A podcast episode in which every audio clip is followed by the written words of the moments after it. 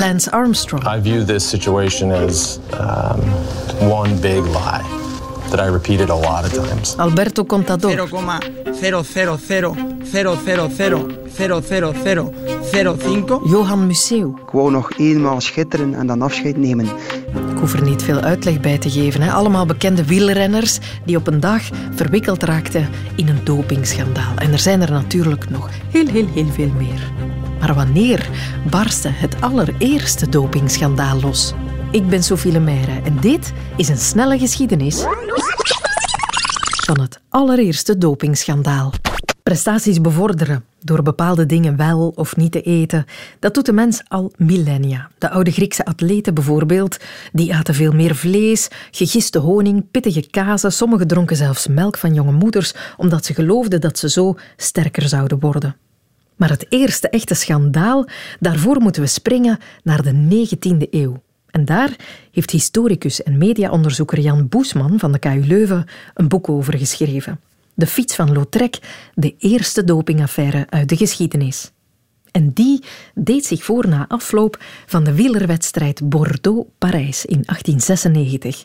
Een wielerwedstrijd van, hou je vast, 600 kilometer. Ja, dat is eigenlijk dubbel zo lang als de zwaarste wielerwedstrijden die we vandaag kennen. Uh, uh, en dan nog eigenlijk over wegen die, uh, vooral gravelwegen, hè. Dat, dat, is nu terug een beetje in, maar dat deed men toen uit de noodzaak voortdurend.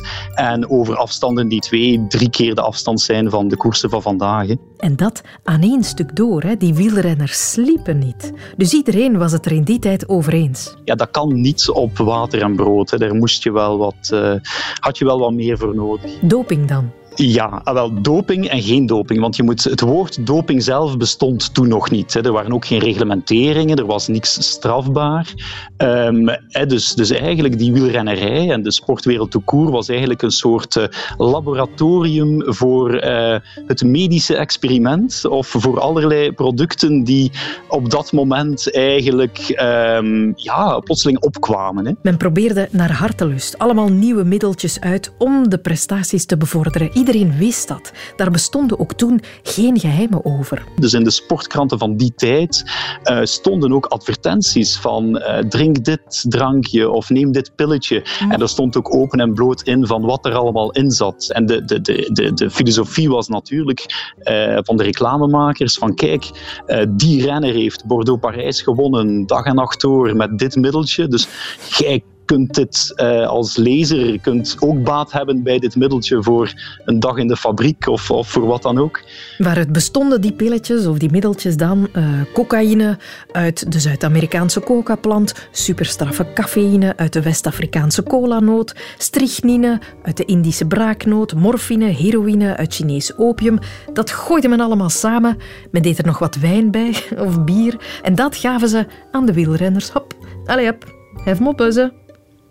Je kan je inbeelden dat die wielrenners soms nogal begaaid op de fiets zaten.